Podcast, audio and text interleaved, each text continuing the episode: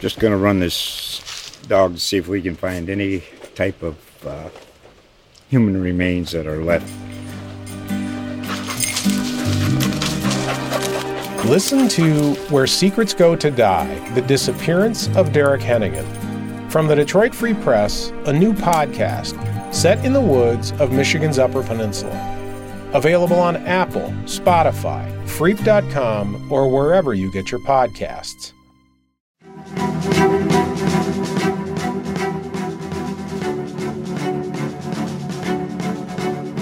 Well, hello and welcome to this week's episode of the Political State Podcast from the Oklahoman. I'm Ben Felder here in the Oklahoman's podcast studio, and joining me for this week's episode is uh, Senate President Pro Tem Greg Treat. Senator, thanks so much for your time. Appreciate yeah, it. thank you for having me.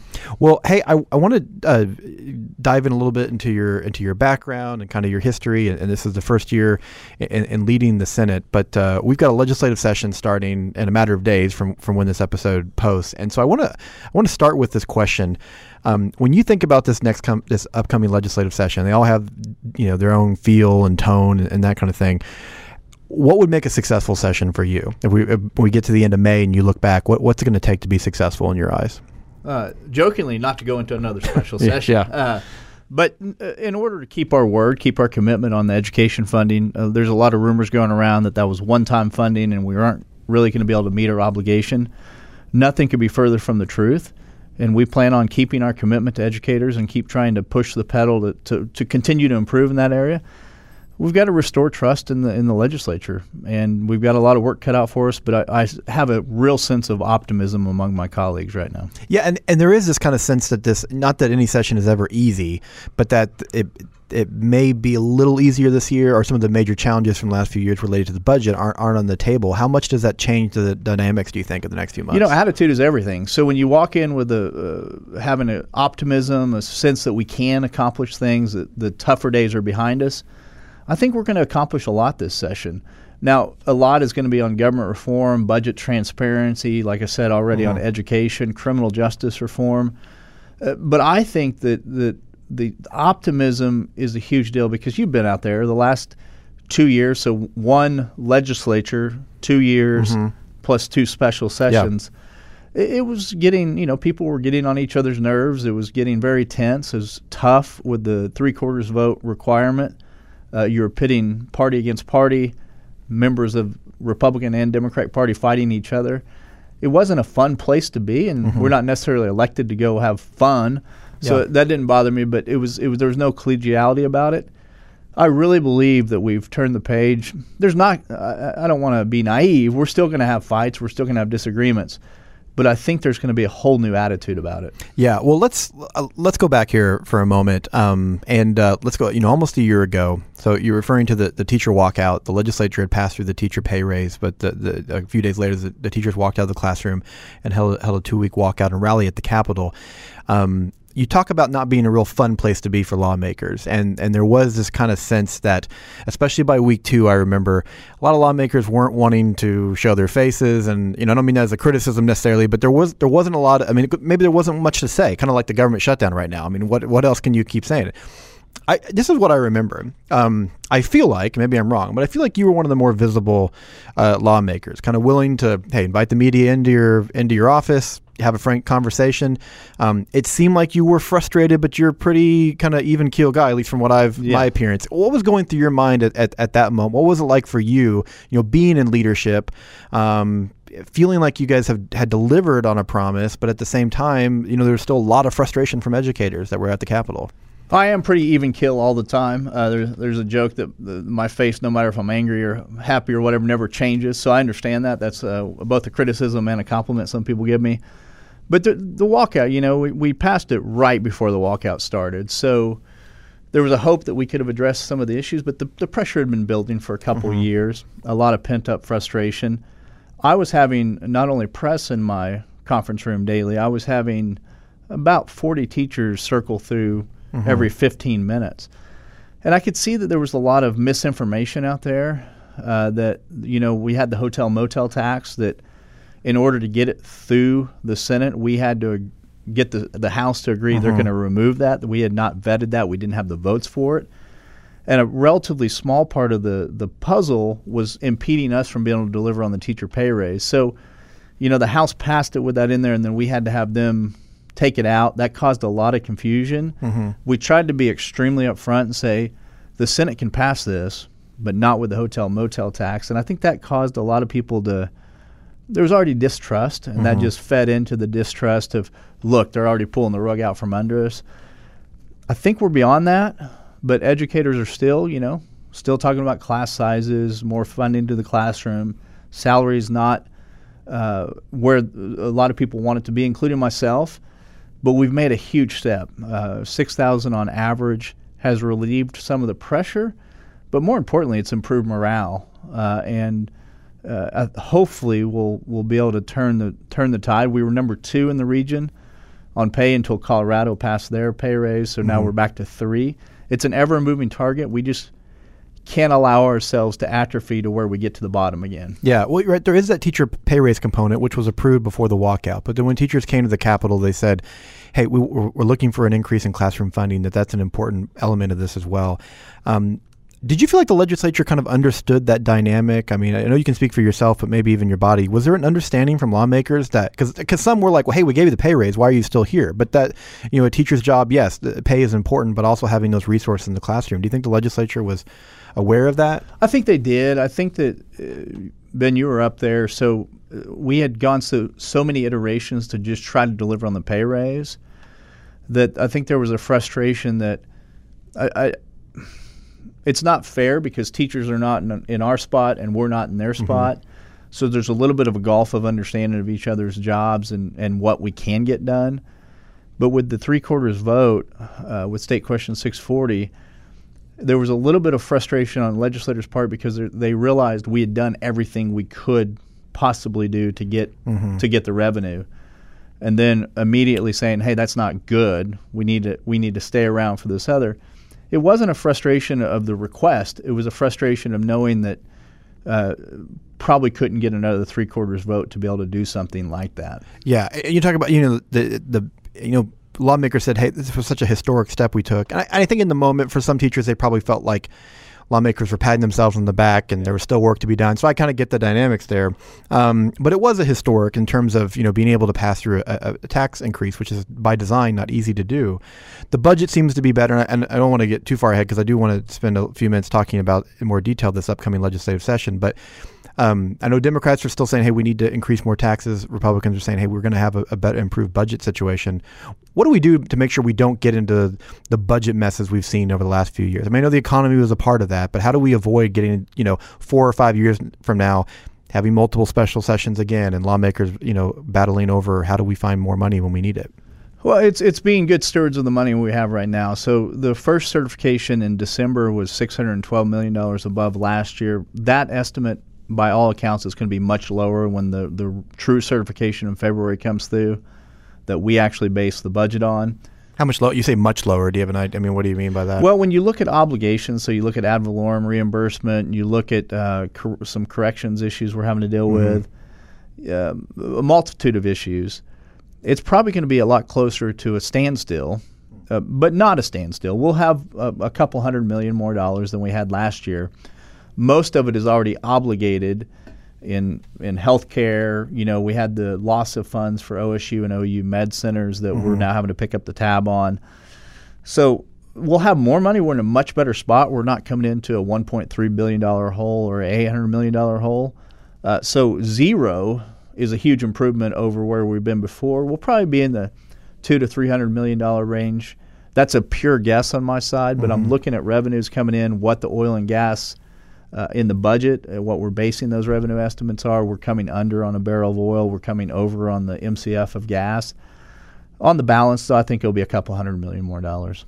So, I mean, even whether it's flat or, or a couple hundred million more, I mean, there's a lot of there's still a lot of de- uh, re- requests out there. Oh, yeah. education, you know, DOC. I mean, health. So there's a lot of there's still a lot of need out there. Um, so even though we may not be in a hole, I mean, how are we going to see some fights over over funding this year? Because there is, you know, even if it's flat or just 200 million, that'll go quick. Um, you know, and there's still going to be a lot of a lot of other agencies that are saying they, they need to make up for the cuts of the last several. Years. So years. the vast majority of time I've been in the legislature since 2011, we've been trying to dig out of a, a hole. Um, so I haven't really experienced the surplus side as much. We had one or two years there where we had some.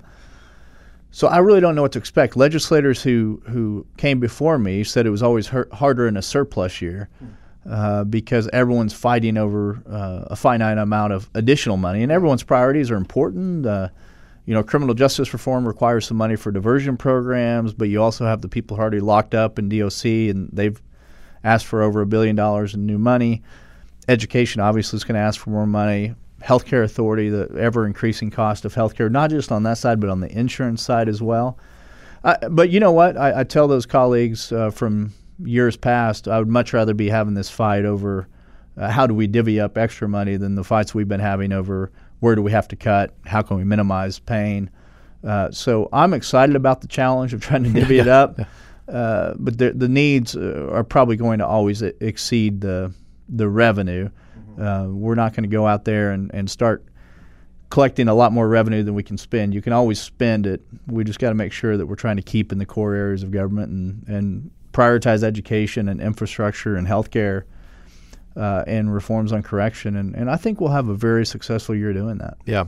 What? Why, why are you senator? Why did you decide to, to run for office? It's a good question. uh, I was involved in politics. Uh, got involved in the pro-life movement when I was a student at OU. Took on a scholarship called the Cortez A.M. Ewing Fellowship at the University of Oklahoma. It really changed my trajectory. I was either planning on going to law school or med school, um, and uh, got hooked up with my uh, U.S. House member at the time, Tom Coburn, who ended up being a U.S. senator. Did an internship with him. Really, just wanted to go out to D.C. because I couldn't afford to go out there on my own.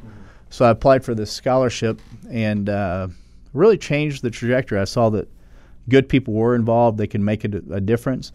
I came back, uh, changed my major to political science and history, uh, graduated there, and have been running campaigns in Oklahoma ever since. Mm-hmm. Uh, helped run Dr. Coburn's race in 2004 for U.S. Senate.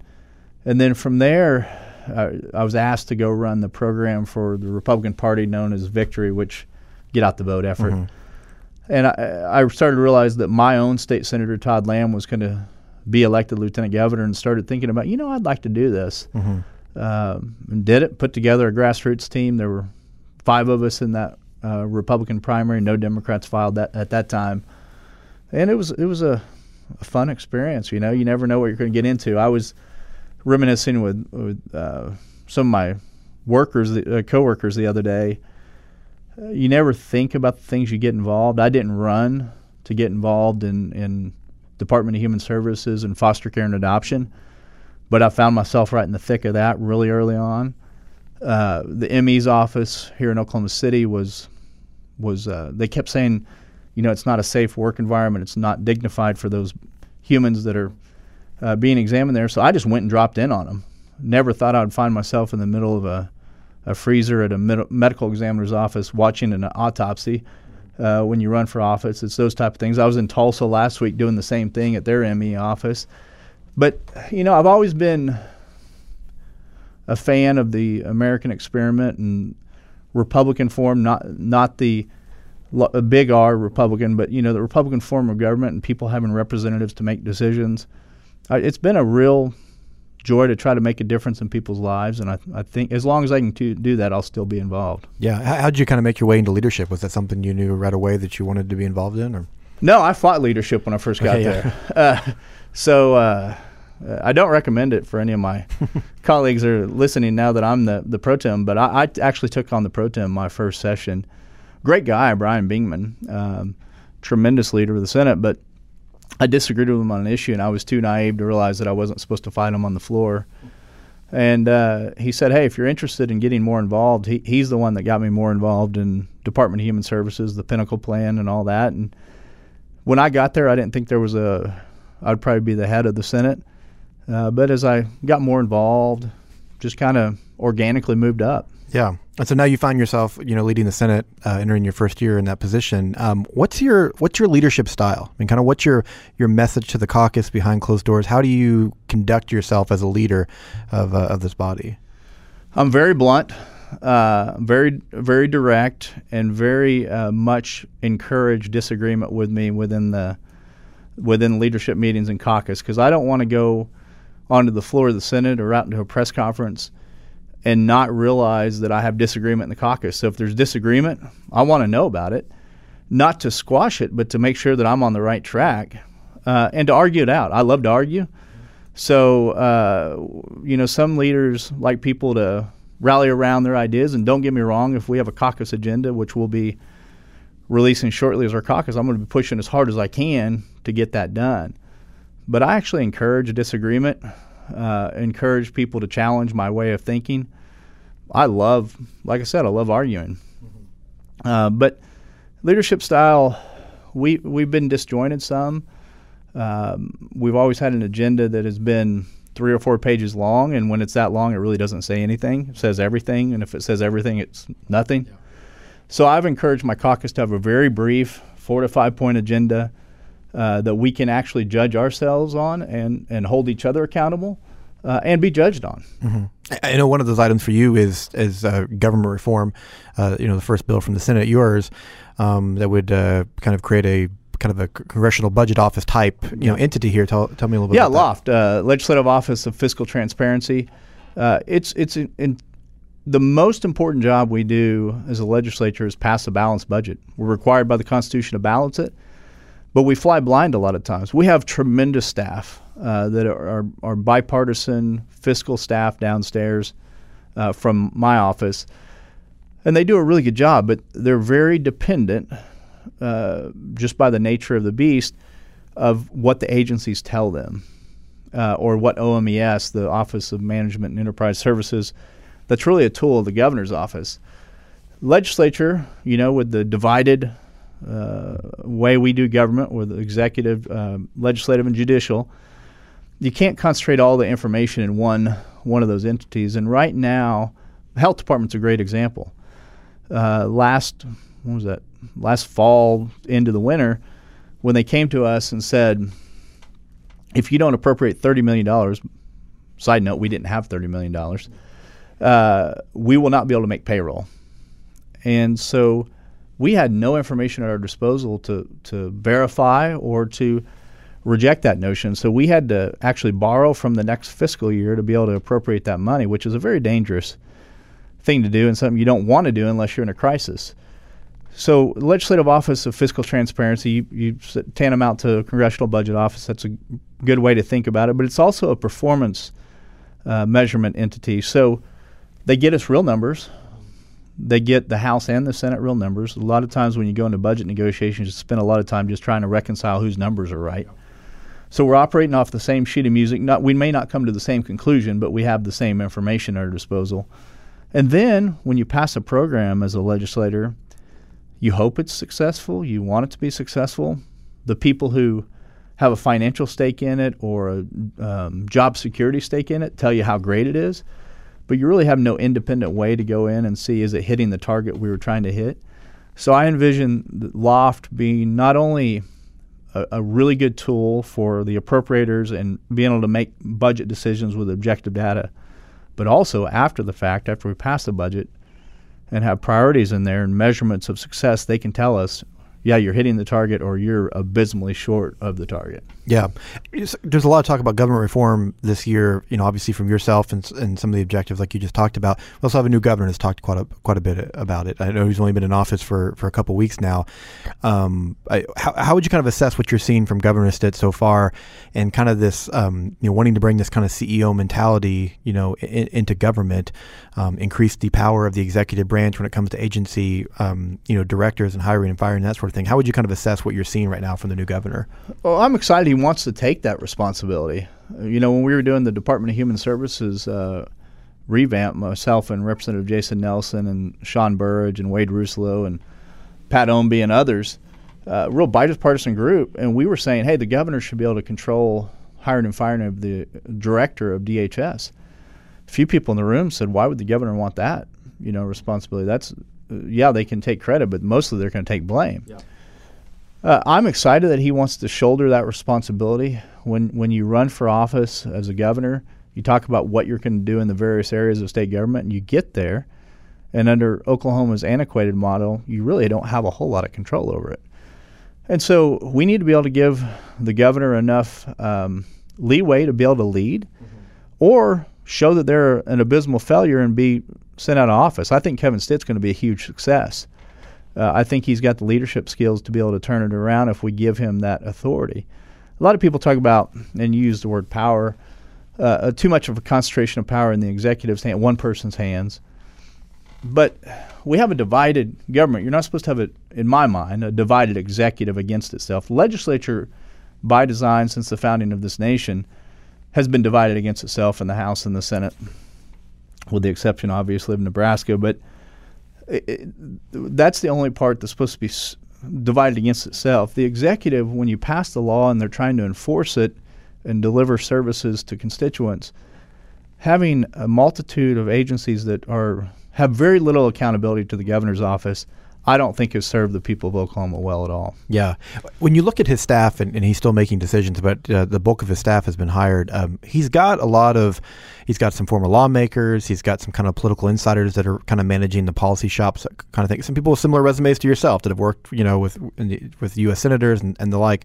He also has a couple new positions um, that are kind of, uh, you know, spearheading his, you know, kind of customer centric philosophy and kind of running, wanting to bring more efficiency uh, to state agencies. Also, you know, like I said, that kind of customer mind, mindset of, of, you know, whether it's digitizing, you know, your point of contact with government, that kind of thing. I'm curious, you know, from someone inside government, uh, how successful do you think this can be when it comes to you know some of the you know the private sector people he brought in? Is, does that excite you, or do you have concerns, or what's your assessment of that?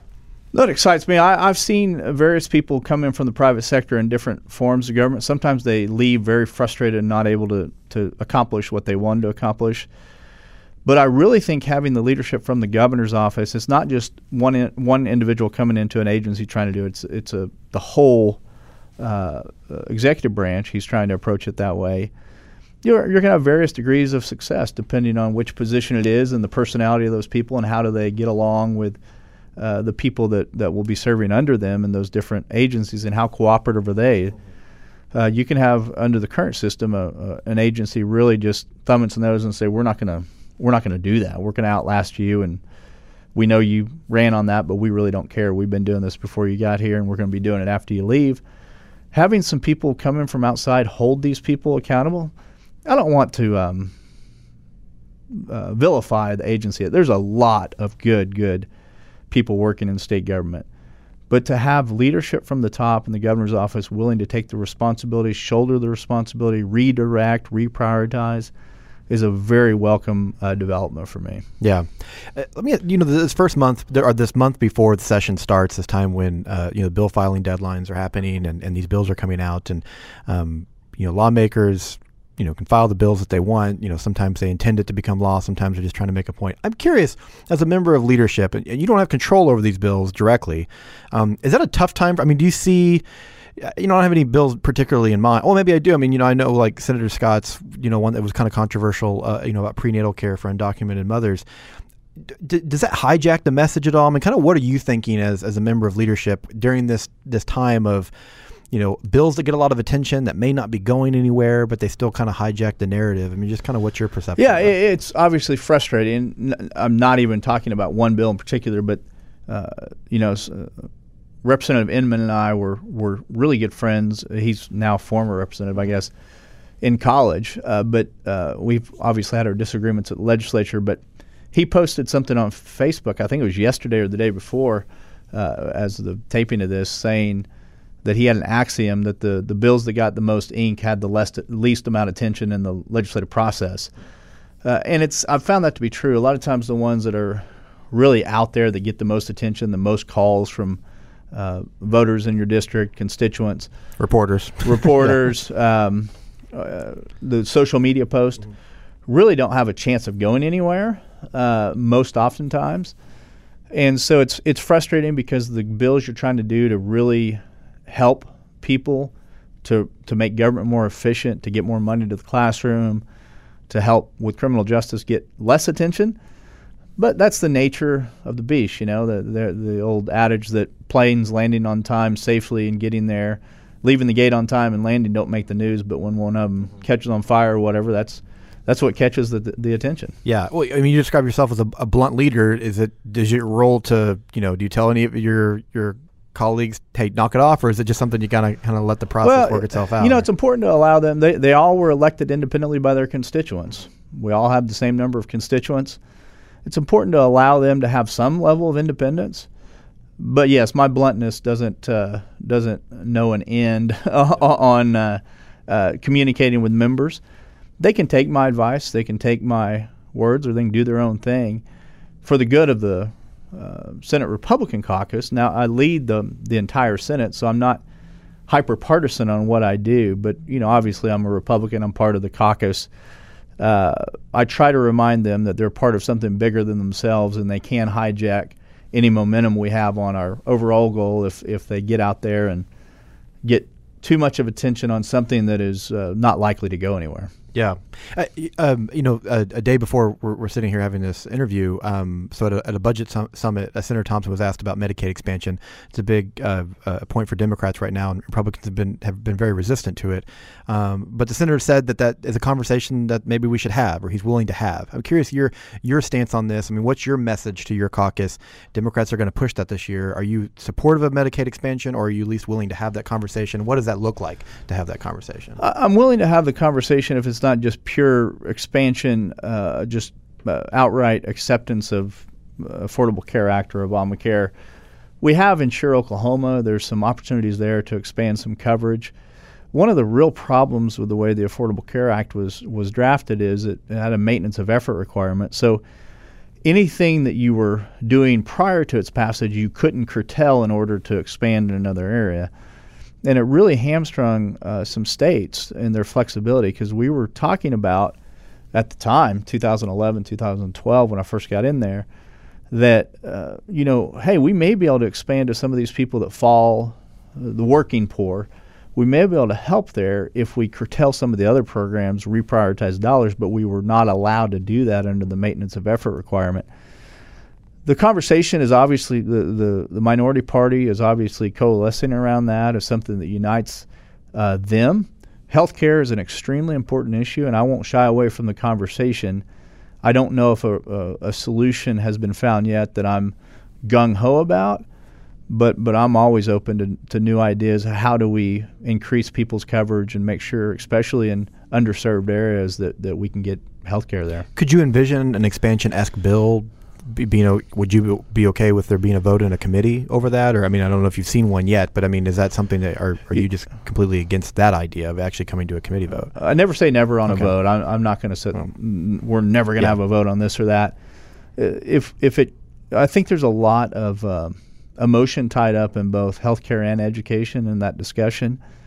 There's a lot of misnomers at some of the hospitals that have closed. It was exclusively because we didn't expand Medicaid. There's some other factors that go in there that, that are happening in states that did expand or didn't. Uh, there's a real consolidation within the healthcare industry nationwide right now. So there are no easy answers, but yeah, uh, I'm open to the discussion. I don't, I haven't read through every bill yet, yeah. uh, but yeah, I'm not going to just have a decree from on high saying no bill shall be heard that does that. We'll, we'll let the co- committees vet that out. Yeah, we, just got a few more minutes left here, and I, I want to. Uh, one thing I wanted to ask you about is um, you talk about healthcare and education. A lot of these issues right now, there's this, there's a there's a big kind of rural urban divide. I mean, you talk about these hospitals that are closing some rural areas. Um, you know, the Republicans this last year in the election had gains, and they were all mostly in, in the rural areas. This kind of political urban rural divide continued to increase. You're an urban uh, lawmaker, though. Um, are you? Is it getting more lonely as a Republican in Oklahoma City, or just kind of? Uh, and you lead a caucus that's mostly rural right now. Uh, you know, not to say that a you know a city slicker can't understand rural issues, and I think you've got some things in your background that say that you can. But uh, just kind of how do you handle that dynamic? Yeah, there's a big ongoing fight between my friends. I'm from Catoosa, Oklahoma. Yeah. Uh, and I like to say that's rural Oklahoma. They say it's suburban Oklahoma. when I grew up, there was more rural. There, there may be an argument to be made yeah. suburban, but uh, you know, lonely. No, uh, I still walk my neighborhood, uh, meet my constituents. There's still there's a lot that's changed in the electorate since I first got elected. Uh, the the number one issue by far when I first got elected and was knocking doors was property tax issues, the ever increasing property taxes in Oklahoma County uh, seemingly ever increasing. Not seemingly, really, yeah. ever increasing. Uh, now, when you knock on doors, uh, I had a reelection in 2016, um, and I've knocked doors a lot for other people in, in 18. uh, every door is about education and how do we how do we do something there or a federal issue yeah. that we have no control over. Um, so no, I'm not lonely. There is a, a, balance to be had there on the rural uh, urban. There's the needs are much different. We talk about uh, what's happening here in Oklahoma City on um, their plan to to close some schools and stuff to maximize the the dollars. That's not an issue that that's going on in rural Oklahoma right now. So there's a little we talk past each other from time to time but we're all the vast majority of us have moved in from some much smaller community into Oklahoma City, especially in the area I live. My kids go to Deer Creek. We live in that area. Um, so I don't feel lonely. I, I, feel pretty welcome. I've always been one that fits in in, in many categories. Yeah, and, and don't me wrong, that area is a very is still a pretty Republican area, um, and a lot of the kind of the where Democrats did make some gains was kind of more in the in the in the inner city, but kind of the northwest Oklahoma City well, area as well. I, am concerned though, uh, really am, uh, and I'm trying to figure out ways along the Northwest Expressway corridor uh, up northwest. Education is a key component of whether or not we keep our neighborhoods strong, and whether people still want to live in that area. Uh, my entire district people move there for educational opportunities. You look at Edmond, you look at Deer Creek, you look at Putnam City North, you look at Bethany, you look at Piedmont all of which feed, uh, have uh, uh, kids that go to those schools. They all move there one way, shape, or form for the educational system. So this this is a very near and dear topic to my heart and to the heart of my district. Yeah, I mean it was a big issue in the House race up there. Oh yeah, as well uh, for people up there. So, well, uh, Senate President Pro Tem Greg Treat, thank you so much for your time. Um, good luck in this uh, new session. we'll we'll talk again. Love to have you on the episode uh, here maybe in a few weeks. See how things are, are going on these efforts. But uh, maybe like I said, I don't know, easier is the right word, but a, a different tone to this next legislative session. And uh, good luck trying to figure out what it's, you know, I guess you'll get a chance to see. Is it really harder to have a surplus or at least a flat budget versus a versus a hole? But uh, I guess you'll get a chance to figure that out. So good luck. Yeah, yeah, we'll try, we'll try it out. Thanks, Ben. I appreciate the opportunity. Yeah, well, that's going to do it for this week's episode of the Political State Podcast. You can find this in every episode, on your favorite podcasting app, also at newsok.com, the Oklahoma YouTube page. For the Oklahoman, I'm Ben Felder. We'll see you again next week.